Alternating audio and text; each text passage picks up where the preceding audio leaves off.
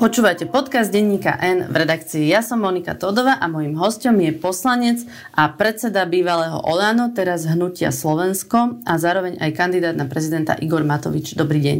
Dobrý. Ďakujem pekne za pozvanie. Všetko dobré v novém roku.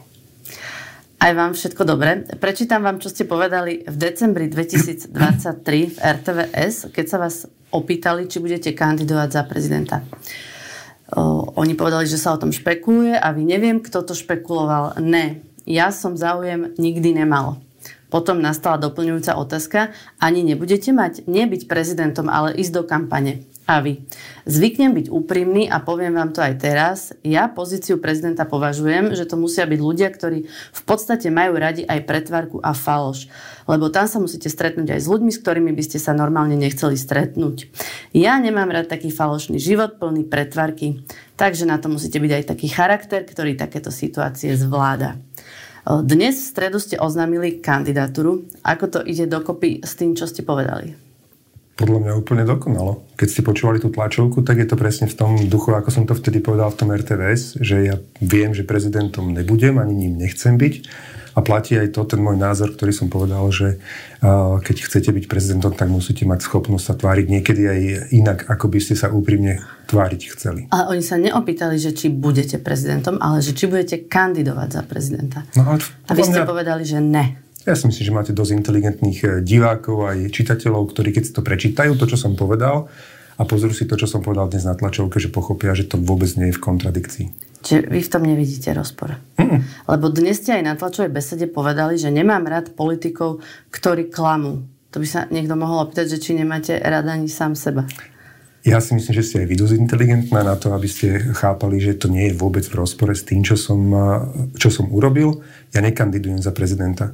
Áno, budem súčasťou kampane a viem, že v tomto mediálne nadstavenom prostredí, v tejto mediokracii, ktorej žijeme, nemám najmenšiu šancu, aby som po tom trojročnom linči, kde sa zomkli dokopy mafiáni, dezoláty a bohužiaľ aj niektorí progresívni novinári, aby som mal akúkoľvek šancu na to, aby som postúpil do druhého kola. Čiže ja nekandidujem za prezidenta. Vy nekandidujete za prezidenta?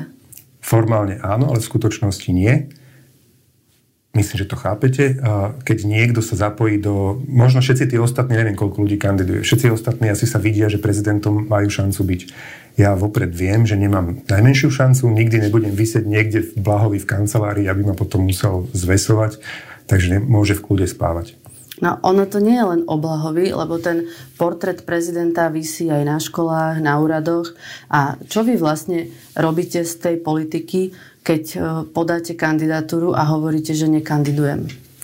No, snažím sa využiť každý priestor na to, aby som sa snažil, by som povedal, že znormalizovať politiku, aby bola a čo, čo je vlastne áno, v príkrom rozpore s tým, aký obraz o mne najmä tie médiá vytvárajú. No ale keď toto spravíte, myslím si, prepač, tak ju skôr znenormalizujete, nie? Nie. Ja si myslím, že keď budeme bojovať uh, akýmikoľvek prostriedkami v, proti tomu, aby mafia mala svojho sluhu v prezidentskom paláci, tak sa snažím de facto politiku normalizovať. Že na to využijem eh, priestor cez eh, prezidentskú kampaň, no tak hold, iný priestor nemám. Média sa dohodli, že Matovič má zákaz vstupu do médií, do diskusných relácií. Naše médium, prepačte, aj keď teraz budem trošku osobný, vy nám neviete prísť ani na meno, hoci ste to krásne povedali na začiatok, že bývalé Olano súčasné hnutie Myslíte, Slovensko. hovoríte o tom médiu, ktoré vy nazývate denník nenávisť? Hoci sa volá denník N? A... To vám nevie prísť na meno? Áno, ale si pozrite, že čo zase šíri šírite niekedy, že naozaj to, sú, to je nenávisť, ktorú šírite proti... Čiže vy nám viete priznameno? Uh, ja som, pozrite, kedy naposledy som to napísal, tak možno 3 čtvrte roka dozadu. Uh, denník, denník nenávisť, ale vidíte systematicky. A, a... Už nie sme nenávisť. Čo? Už nie sme nenávisť. Tak keď my budeme Slovensko, vy nebudete nenávisť. Vieme sa dohodnúť? ja, Asi nie, že? Ja, ja vás volám ako bývalé Olano, teraz hnutie Slovensko som no, vidíte. predstavila, ale dostanem sa ešte k tomu názvu, lebo uh, bola by som rada, keby ste to nejako objasnili. Zostaňme ešte pri tej... Iba som, prepač, iba do, dokončiť, keď vás skáčem do reči, uh, dokončiť to, že um, ja si myslím, že za tejto situácie, ako Slovensko bezprecedentnú situáciu zažíva, že vlastne mafia že stalo sa presne to, na čo sme upozorňovali vlastne ja, na čo som upozorňoval 3 roky, že Pelegrini ne sa nepridá k demokratom, ako tvrdili vaši ľudia vo vašom médiu, že nie, on sa pridá k demokratom, on to myslí úprimne, že sa otrhne od Fica. Ukázalo sa, že bohužiaľ pravdu som mal ja, hovorím bohužiaľ, ale jednoducho mal som ju. A dnes kvôli Pelegrinimu sme naozaj v bazálnom ohrození ako spoločnosť. Za tejto situácie mne vyčítať, že využijem nejakú skulinku na to, aby som mohol v prezidentskej kampani pomenovať... tým prezidentské voľby. Tak si vyberme, že čo je, čo je väčšia škoda pre demokraciu na Slovensku. Či teda niekto, keď využije legitímnu možnosť zúčastniť sa prezidentskej kampane a vopred hovorí, že áno, za tejto situácie nemá šancu sa dostať do druhého kola a, a bojuje preto, aby nevyhral mafián, alebo teda lepšie by bolo, že by sa teda nezúčastnil, lebo jednoducho nepatrí sa úprimne hovoriť, že nemám šancu. Ja to hovorím úprimne, nemám šancu. Vy hovoríte, že idete vlastne pomôcť Ivanovi Korčokovi, lebo že budete v tej kampani hovoriť pravdu. On by ju nehovoril?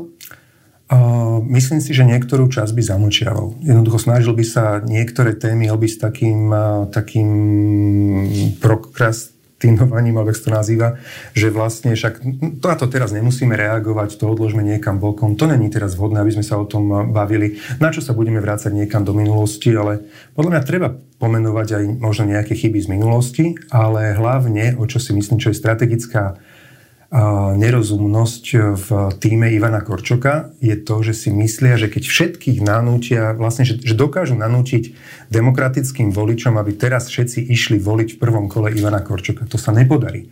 Keď bude 5% takých z tých demokratov, ktorí to neposlúchnú, tak Uh, jednoducho matematicky to nevíde. Dezoláti z druhej strany, mafiáni, dezoláti, zločinci, akože uh, Pelegrini v podstate kandiduje sám a má ten ďalších x proxy kandidátov, ktorí nakoniec ho podporia v druhom kole. Ale ísť hrať to na jedného jediného kandidáta, v podstate ešte aj to KDH nejako uchlácholiť, upinkať k tomu, že aby nepostavili konzervatívneho kandidáta, to je, to je ilúzia víťazstva. To môže byť dobrý výsledok v prvom, ale rovno debakel v druhom. No, vy teda hovoríte o tej pravde. Čo je tá pravda vlastne, ktorú vy idete hovoriť a on ju podľa vás hovoriť nebude? Tak, o čom vlastne hovoríme? Celkovo Ivan Korčok sa nebude chcieť podľa mňa vyhraňovať e, príliš voči Pelegrínimu a klásť mu nepríjemné otázky. Prečo sa chce vyhrať? Také napríklad No, no povedzte, aké. Keď chcete byť všeobjímajúci kandidát, chcete vysielať posolstvo pokoja, mieru, zmierenia, neviem čoho, vy nemáte príliš priestor, vám to zväzuje ruky na to, aby ste kládli nepríjemné otázky. Ja ich budem klásť, nebudem teraz hovoriť aké. Čiže vy budete robiť ako keby tzv. špinavú prácu v tej kampani? Mm, budem klásť aj nepríjemné otázky, ktorých, ktorým sa možno Korčokov tým bude snažiť vyhýbať, lebo to sa predsa nepatrí, aby sme teraz túto my vyrývali. My však nechajme... Čo sú to tie nepríjemné otázky? O, o živote politickom, ktorý teraz žijeme o tom, ako Peter Pellegrini tej mafii slúži a podobne. Čiže ja chcem klásť nepríjemné otázky, ale rovnako sa chcem pýtať aj Ivana Korčoka na jeho postoje. Na každej tlačovke, ktorou Richard Sulik búral, doslova búral tú predošlú koalíciu, na každej Ivan Korčok e, stál vedľa neho. Ivan bol tak aj... idete sa pýtať Pellegriniho alebo Korčoka? Vo všeobecnosti chcem klásť otázky, Lebo vy ste ktoré... povedali, že idete vlastne Korčokovi držať chrbát. A Tým, že si... mu budete klásť nepríjemné otázky? Nie, keď mu budem klásť otázky, kvôli ktorým, alebo takto, keď, keď budem Ivanovi Korčokovi klásť otázky, ktoré naši voliči považujú za nezodpovedané a kvôli ktorým nechcú ísť voliť vôbec v týchto voľbách, lebo nemajú tam kandidáta, a keď ich Ivan Korčok poctivo a úprimne zodpovie, aj keď to nemusí byť úplne povôli tým, tým našim voličom, ale hlavne, že tie otázky budú zodpovedané, tak má šancu týchto voličov v druhom kole získať. Čiže Ak sa tým mu snaž... vlastne pomôžete. A nie? To je vaša teória. Ja, ja neviem. Ja, ja si myslím, že aj, aj to ukáže prax. Dobre, ale keď, a čo sa chcete keď, pýtať Pelegriniho? Lebo je to, ono je to približne možno 100 tisíc ľudí, ktorí k tým voľbám neprídu, keď tam bude iba tá ponuka, ktorá bola do včerajška, do 11. večera. A, ale keď hovorím, že Korčok ich poctivo tie otázky zodpovie, aj keď hovorím, nemusí to byť e, povôli úplne tým ľuďom, ale aspoň sa postaví voči ním čelom, tak má ich šancu získať. A Naozaj som hluboko Povedzte jednu otázku na Korčoka, jednu na Pelegriniho, aby sme si to vedeli predstaviť. Poviem príklad, nech sa však Ivan pripraví, ja mu ich v pohode dám aj vopred, nech sa na ne nachystám, ne, nejde o to, aby som mu ubližoval. Poviem príklad, že Ivan Korčok sedel na tej vláde, ktorá rokovala o nákupe Sputnika. Ved, sedel vedľa Richarda Sulika, ktorý povedal, však nech kúpi ten sputnik Marek Krajčí, a nemusíme na to dávať odobrenie celej vláde, má na to kompetenciu. Nebudeme z toho robiť vedu. Ale potom, keď Marek Krajčí kúpil toho sputnika, zrazu uh, Ivan Korčok stál na tlačovke, hovoril o hybridných hrozbách z Ruska. A toto prekáža vašim voličom na Ivanovi Korčokovi? No áno, nemáme takých jednoduchých voličov, ktorým dáte modré pero a poviete im, píšte všetci modrým Dobre, perom. a povedzte teraz nejaký príklad otázky na Petra Pellegriniho? To budú o veciach informácie, ktoré o ňom mám. Určite jemu nebudem pomáhať tým, že ich zverejním vopred. Budete útočiť aj na Pellegriniho súkromie? Súkromne, keď si homosexuál žije s druhým homosexuálom, mňa to nezaujíma. Keď popri tom ale koná niečo, čo je nemorálne alebo je v rozpore so zákonom, tak to ma zaujímať bude. Ako v súvislosti s tým? Povedal som všetko. A aký bude potom rozdiel medzi vami a Andrejom Dankom? Že Andrej Danko bude kritizovať Pelegriniho, pretože je homosexuál. Ja ho nebudem kritizovať, pretože je homosexuál. To je každého súkromná vec. Možno sa taký narodil. Ale hovorím ešte raz, alebo povedal som to, čo som chcel povedať. Ne, nerozumiem tomu. No tak pochopíte vtedy, keď tie otázky budem klásť. Podľa vás je problém, ak je nejaký kandidát z LGBTI plus komunity? Ja som naozaj tú otázku zodpovedal, dvakrát som to povedal a uh, myslím si, že tretíkrát by už nebolo dobre. No, lebo som sa vás opýtal, že či sa na to budete pýtať. A vy ste povedali... Ja som na to povedal. No, ste... čo som povedal teda? Zopakujte to. Lebo Nešak, som... teda, tak potom, nepochopila čo... som vašu Aha, že ste nepochopili. Takže poviem to tretíkrát. Uh, keď, si, keď niekto je homosexuál, nech je homosexuál. A to je jeho osobná, to, je, to je jeho osobná, ako heterosexuál. To je jeho osobná vec. V mojom keď, prípade úplne nie, lebo ja keď som si dovolil povedať, že... heterosexuál, nech je heterosexuál, dôležité je, že či páchal nejakú trestnú činnosť alebo tak, nie? No však, no, však to som presne povedal. Čiže to som čiže povedal, čiže rie... ste, ma, ste ma pochopili. Čiže nebudete riešiť jeho súkromie, budete riešiť jeho prešlapy ako politika, tak? Uh, aj možno pri tom, v súvislosti s tým, čo ste povedali prvým, môžete páchať nejakú činnosť, ktorá nie je úplne v súlade so zákonom a s morálkou a vtedy treba na to upozorniť. A také informácie. A aký bude ten rozdiel medzi vami a Dankom? Znova zopakujem to, čo som povedal predtým. Danko bude, Danko bude kritizovať Pelegriniho, pretože je homosexuál. Ja ho nebudem kritizovať za to, aké má sexuál, akú má sexuálnu orientáciu. Ale to ani kri... nevieme, akú má sexuálnu orientáciu. Dobre, tak to nechajme tak. Tak buďme nevedomí, taká tá nevedomosť, ona je milosrdná, vtedy to neboli. Takže poďme ďalej. A to by malo niekoho bolieť?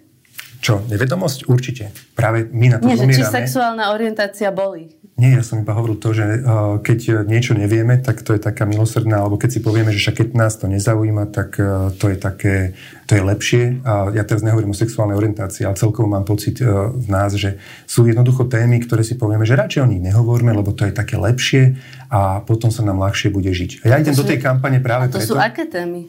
No to sú napríklad tie témy, ktoré som hovoril, že ja sa chcem opýtať, vy sa čudovali, a to vašich voličov uh, trápi, vaš, vašich voličov to zaujíma. No naši voliči nie sú dory čo? Čo sa z nema, že jednoducho zabudnú a sú schopní, to čo som hovoril, že pri Korčokovi, uh-huh. sú otázky, ktoré poctivo treba zodpovedať. Jednoducho naši voliči, uh, mnohí sa pýtajú, že že ako je v súlade s, s normálne so zdravým rozumom, že niekto pred 13 mesiacmi hlasuje spolu s mafiou za povalenie Hegerovej vlády, a to bol komplet SAS a jediný poslanec PS, ktorý tam bol, na základe odobrenia Republikovej rady či predsedníctva Progresívneho Slovenska.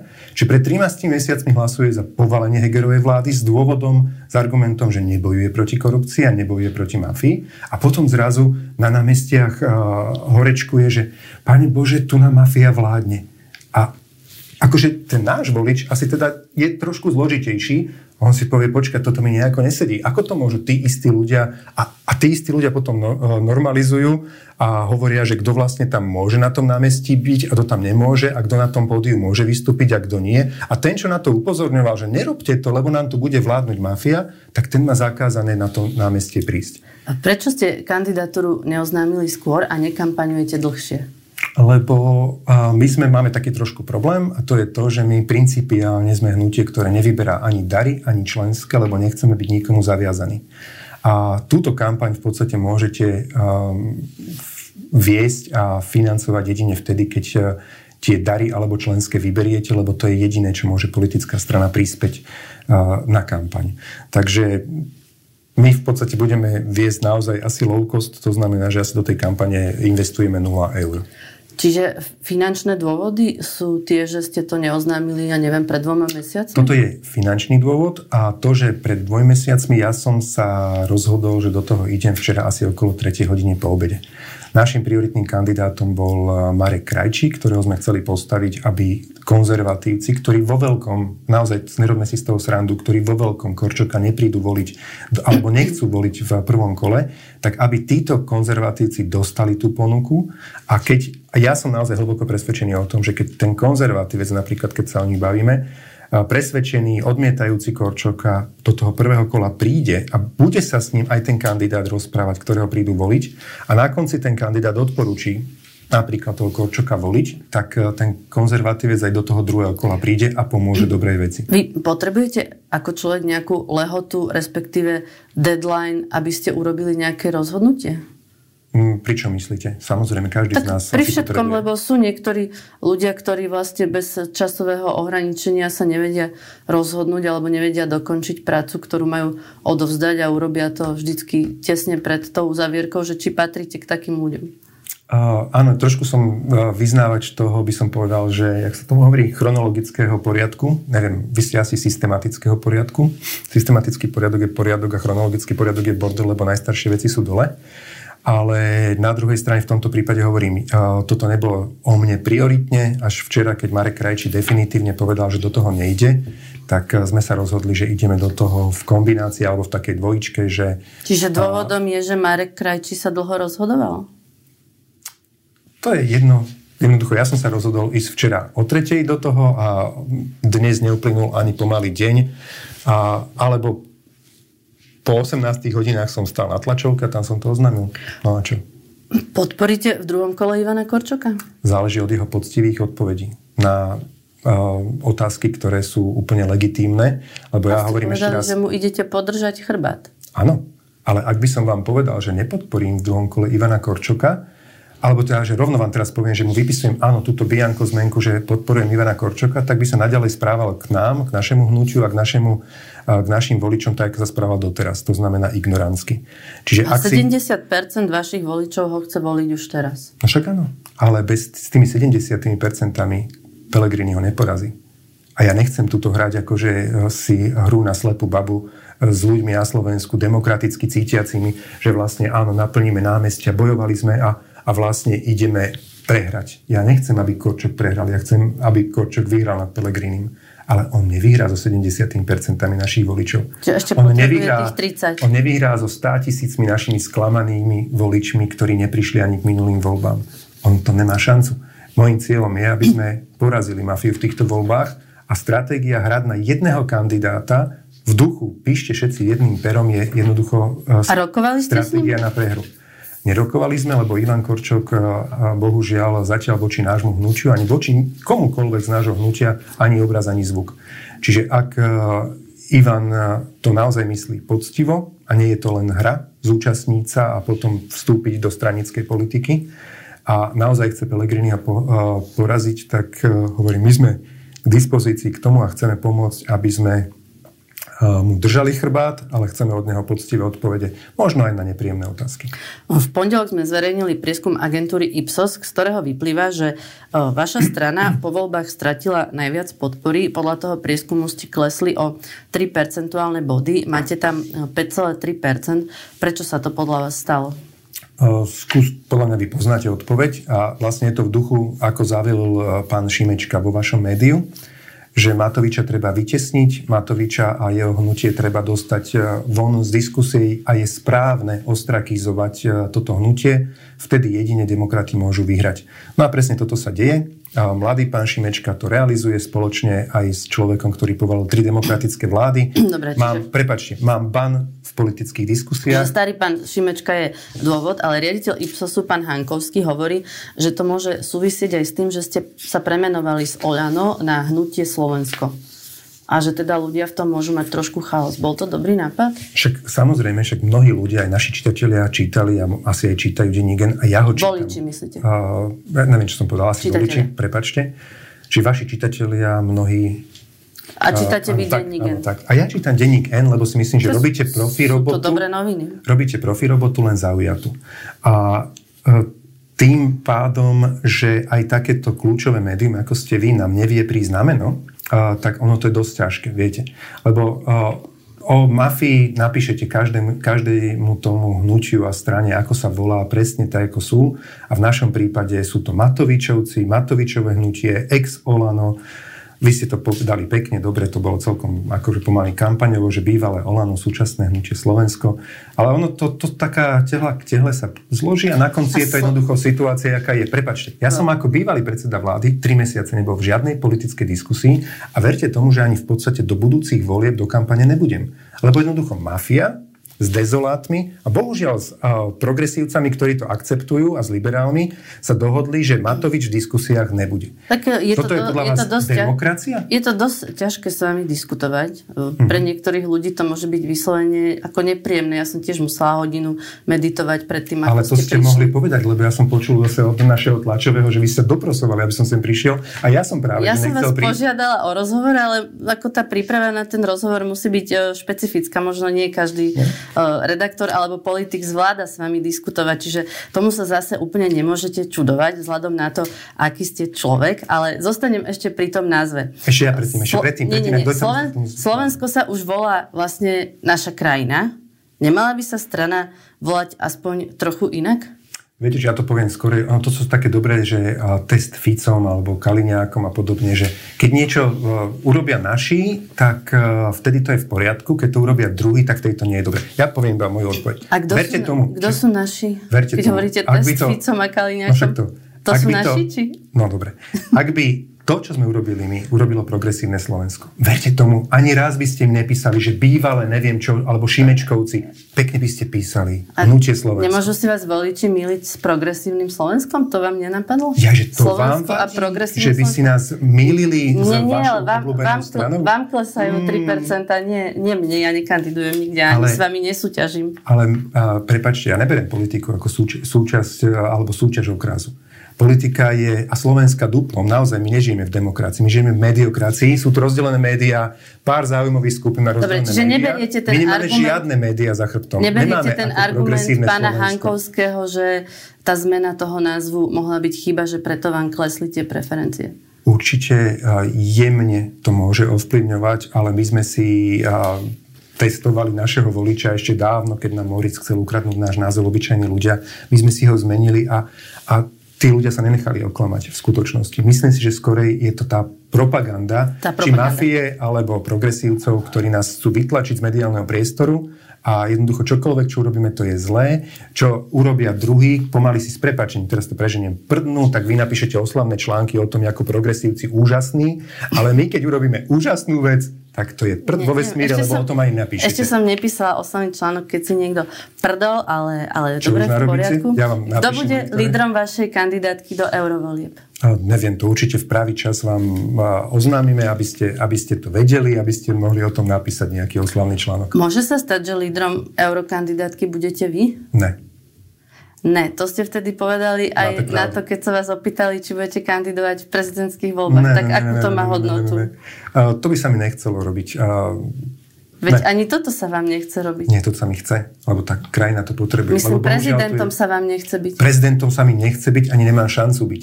Lebo prepačte, ja to poviem minulé voľby. A pri tých eurovoľbách sa vám čo, nechce kampaňovať, alebo sa vám nechce byť e, europoslancom? Lebo viete, tam napríklad bude kandidovať pán Blaha, to by si nezaslúžilo, aby ste boli v kampani. ja si myslím, osoba. že mohla by vás osloviť nejaká politická strana, aby ste konkurovali tomu Blahovi. Ja určite nemám záujem vstúpiť do politiky. Ale ten Blaha potrebuje konkurenciu. Dobre, čiže do eurovolieb určite nebudete kandidovať. Uh, určite nebudem kandidovať, uh, lebo tam nevidím to, že to je zápas o, o demokraciu, o naozaj základný pilier spravodlivosti. To nie sú také dôležité podľa Prezidentské voľby sú dôležité, ale mňa to nikdy nelákalo, nikdy by som europoslancom nechcel byť a ani prezidentom by som nechcel byť, ale zároveň e, hovorím v tomto prípade a v tejto situácii, kedy sa láme spravodlivosť cez koleno, si myslím, že sme spravili dobrú vec a už aj to, že sa dostanem možno do denníka na nejaký rozhovor, tak už aj to je vlastne dosť zásadný posun dopredu. Za progresívnosť? Hoci ako priznám sa, že dostal som držkovú od nášho tlačového, ktorý mi povedal, že, že keď teda neodmietnem Moniku, takže mi dá držkovú a dal mi svoju držkovú včera. To bol Segedin, čo ste mi Nie, to bola držková. To boli štyri knedle a držková. Knedla s Sice málo mi dal tej držkovej, ale dal. Za progresívne Slovensko bude lídrom eurokandidátky Ludovit Odor, bývalý premiér úradníckej vlády. Je to podľa vás dobrá správa, že sa Odor rozhodol takto vstúpiť do politiky? Ja si myslím, že to je dobré, aj to je posilnenie progresívneho Slovenska. A myslím si, že bude na základe toho dýchavičná Saska, že to z takého strednodobého pohľadu Saska neprežije, že to v podstate bude musieť, tí liberáli budú musieť splínuť dokopy. Ale je dobré, že Odor do politiky išiel. Vytvorili ste mu imič e, pomaly Boha na zemi, jak teda všetko porobili, hoci neurobili ako úradnícka vláda skoro nič. Ale to nevadí. Myslím si, že je to férový človek, ktorý do tej politiky patrí. Tri opozičné strany PSS, KDH organizujú vo štvrtok najväčší protest, tak to nazývajú, proti tým trestným kódexom. Pôjdete naň? Som tam neželaný. Myslím si, že naozaj tú ehm, schizofréniu by som nechcel... Na pódiu ste neželaní, ale medzi ľuďmi vám nikto nemôže zakázať tam Mne by bolo naozaj mne by bolo nepríjemné. Si predstavte, že poviem o niekom, nechcem, aby ani len vystúpil na pódiu a buď sa mi tam prižívať na mojom proteste. Mne by to bolo nepríjemné, kebyže mi to robí niekto. Čiže ne, nechodíte na tie protesty? Pre, prepačím, kebyže mi príde Danko, alebo ja neviem, Fico na protest, akože to by asi nebolo správne. Ja si myslím, však sme aj... My Pozeráte sme robili... to aspoň, keď tie protesty sú? Nepozerám, čítam si správy o tom, že čo, kde, kto, v akom meste vystúpil my keď sme ich eh, robili vlastne vždycky hodinu predtým, sme robili také menšie stretnutia pred parlamentom, keď to tak nazvem, tak eh, som vždy tých ľudí, ktorí tam prišli, vyzýval, aby potom následne išli eh, na protest. A Takisto mnohí naši voliči tam chodia. Považujete za úspech, koľko ľudí tam chodí? A myslím si, že ak by sme boli súčasťou toho my a cítili by aj naši ľudia, že tu niekto nehrá nejaké hry, tak tam mohlo byť tak možno dvojnásobne viac ľudí.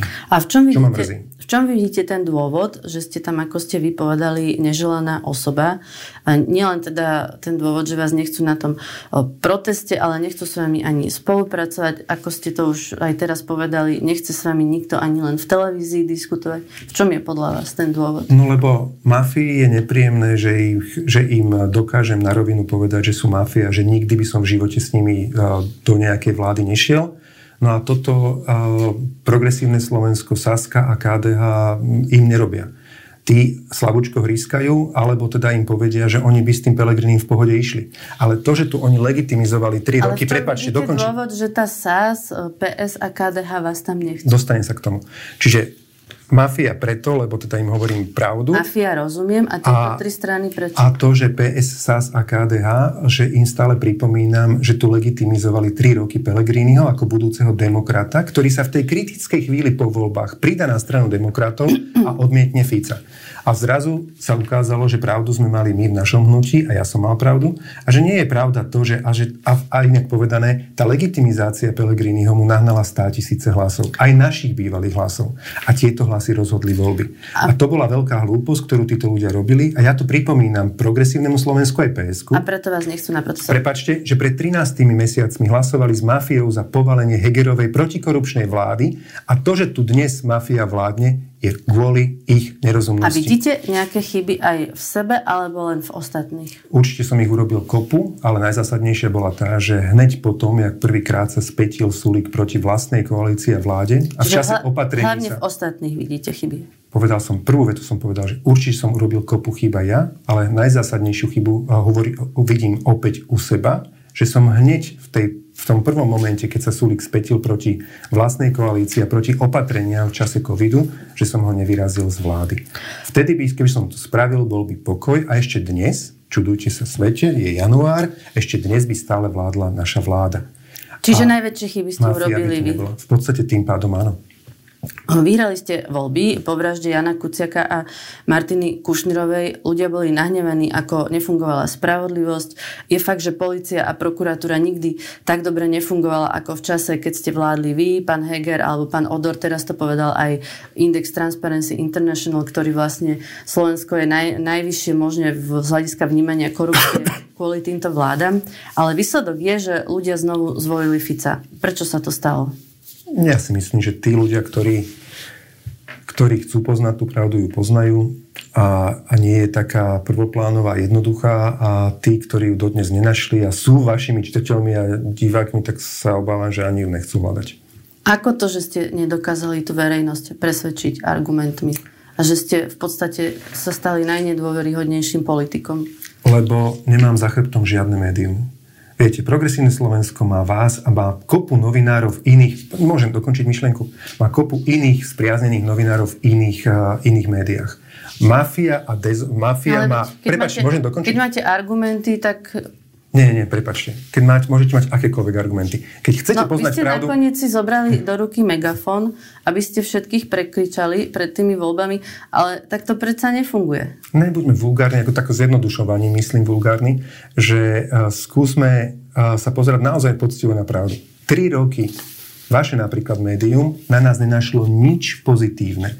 Dnes sme čokoľvek urobili, si pozrite, koľko ste napísali krát článok o tom, že Slovensko je číslo jedna v boji proti covidu počas prvej vlny pandémie. Ani raz ste to nenapísali. To je tajomstvo pre vás. Cítite sa? Ale prepačte, a potom si pozrite, vy to vidíte určite, že vy ste mali normálne, ste mali tie, uh, akože štatistika najčítanejších článkov a tam mali ste dni, kedy ste mali, že z desiatých článkov bolo 8 hejtov na Matoviča. Keby to bolo tak, že novinári majú bolo... takúto veľkú moc, asi by voľby nevyhral Robert Fico vzhľadom na to všetko, čo sme o ňom napísali. Vy sa cítite nejak spoločnosťou nepochopení? Prepačte, ale vy nie ste všetci novinári, ja si vám chcem vysvetliť jednu vec.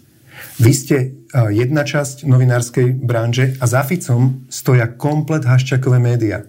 To je 60 médií, ktoré má v moci mafián Haščák a plus za ním stali všetky konšpirátorské médiá, čiže Fico vyhral kvôli médiám. Ale preto, lebo jednoducho mal možno dve tretiny médií alebo polovičku médií na svojej strane. Chcem iba dopovedať. Progresívci, liberáli mali ďalších. My sme nemali nikoho.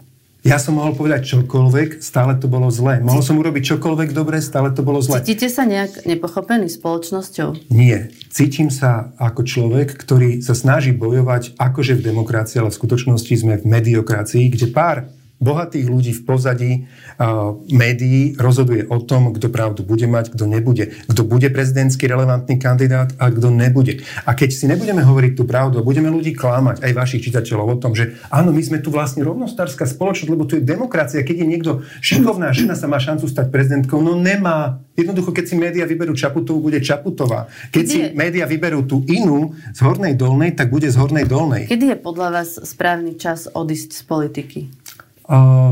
Vtedy, keď zistíte, že už nemáte viacej asi síl bojovať za pravdu, ktorú sa snažíte šíriť. A keď zistíte, že naozaj už ste ako Don Quixote a že je to v podstate hrať na stenu a tí ľudia jednoducho chcú žiť v tom omyle, chcú žiť v klamstve, chcú žiť v pretvárke.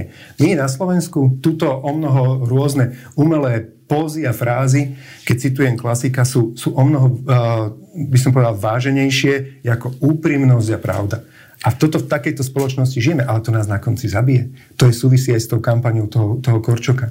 Že túto taká umelá póza, že všetci za jedného kandidáta v prvom kole, ale to je presne tá hra, že túto 10% ľudí, ktorí odmietnú písať tým modrým perom, lebo jednoducho nemali zodpovedané otázky, neprídu k tým voľbám a potom Korčok prehrá. A toto zabije komplet demokraciu na Slovensku. A my sa tam rútime strmhlav a prepačte, súčasťou toho bolo aj to vyrábanie Pelegriniho. Teraz vás vláda obvinuje, že ste mali v trezore spis z polovníckej chaty na ministerstve financí. Mali ste taký spis? Nikdy v živote som povedal na tlačovke, že kedykoľvek som ochotný ísť na detektor že hneď zajtra, nikto sa neohlásil. Čo, ako si to vysvetľujete? No, že, že po mne bol 5 mesiacom ministrom Edo Heger, potom bol ministrom mesiac Horvát a po mesiaci zistí zrazu, že v Trezore nehovorili policajti pri výsluchu, že to bolo na poličke vo vedľajšej miestnosti, ktorá nepatrí ministrovi a v prázdnej miestnosti, že tam nebolo absolútne nič, iba že na poličke jeden šanon. Myslíte, že to tam niekto nastrčil? Jasné. Však to bol spis, že ako teda, čo mne hovorili policajti pri tom výsluchu, že to bola iba prekopírovaná komunikácia z polovníckej chaty a založených, ja neviem, tu bolo možno 50 šanon, 50 eurobalov a v tom, neviem, či to bolo oboj strane, jednoducho tá komunikácia z polovníckej chaty, jeden šanon komunikácie. Na tlačovke o vás hovoria ako o zločincovi, zase riešia o, vaše daňové veci. O, nevieme vlastne ešte v tejto chvíli, kam až budú schopní zájsť. Vy premyšľate niekedy nad tým, že môžete skončiť vo vezení? Mm, to, čo tu dnes vládne, tak určite to je schopné dokonať a myslím si, že aj ešte dnes všetci, vy ste mali včera dobrý nadpis eh, toho newsfiltra, že budú až po voľbách ukážu naozaj, ako to myslia, alebo ja neviem, ako to presne bolo, že až potom budú naozaj tvrdí. A myslím si, že presne tak, presne tak to bude. Pelegrini sa bude snažiť teraz ešte akože minimalizovať škody na jeho predvolebnú kampaň alebo prezidentskú kampaň a po voľbách budú ukazovať uh, teda naozaj ešte tu, nechcem povedať, že pravú tvár, ale úplne, úplne pravú tvár. Tak. Však akože ľudia, ktorí hoaxera alebo konšpirátora spravia šéfom vyšetrovacej komisie v pandémii, a ktorý Pitliaka urobia šéfom Národného parku, a ktorí zločincov dajú písať novelu trestného zákona, od tých môžete očakávať čokoľvek. Ďakujem veľmi pekne, že sa vám páčil Newsfilter a ďakujem veľmi pekne, že ste prišli. To bol Igor Matovič, predseda bývalého Olano a teraz Hnutia Slovensko. Ďakujem veľmi pekne za pozvanie a chcem vás iba poopraviť. Mne sa nepáčil newsfilter, ale páčil sa mi jeho nadpis, že ten bol trafný. Dobre, tak na budúce sa vám možno bude páčiť aj celý newsfilter. Počúvali ste podcast v redakcii, ja som Monika Tódová a do počutia na budúce.